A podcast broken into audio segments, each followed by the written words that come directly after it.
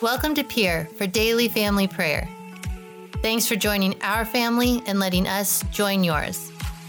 If you like Peer, consider making School of Love one of your charities and help us reach more homes like yours.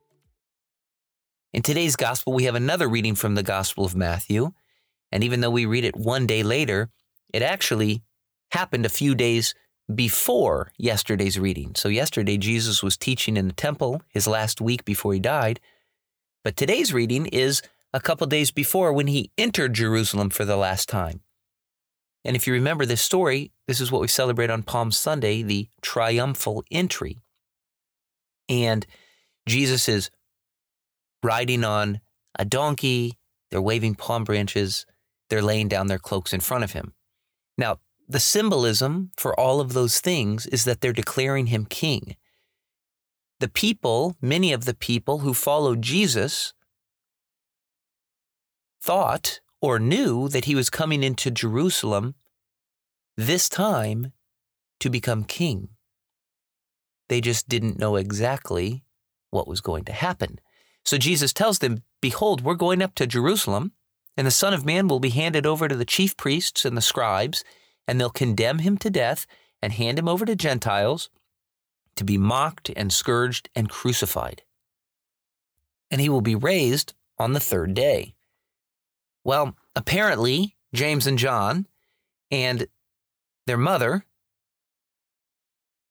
don't really understand what exactly Jesus is talking about or that he literally means he's going to suffer and die right then and there within that week.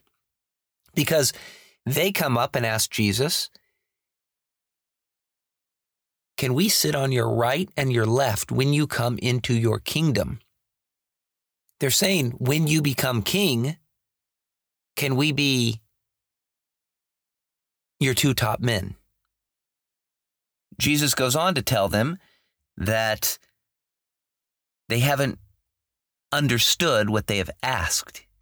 He said, The Son of Man did not come to be served, but to serve and to give his life as a ransom for many. Well, Jesus is the second person of the Holy Trinity. He rightly deserves all praise. Yet he comes to us instead to serve and to give. To serve and to give. That's a great maxim for marriage and family life. Marriage is a sacrament of service that's directed toward the salvation of others, particularly one's spouse and one's children.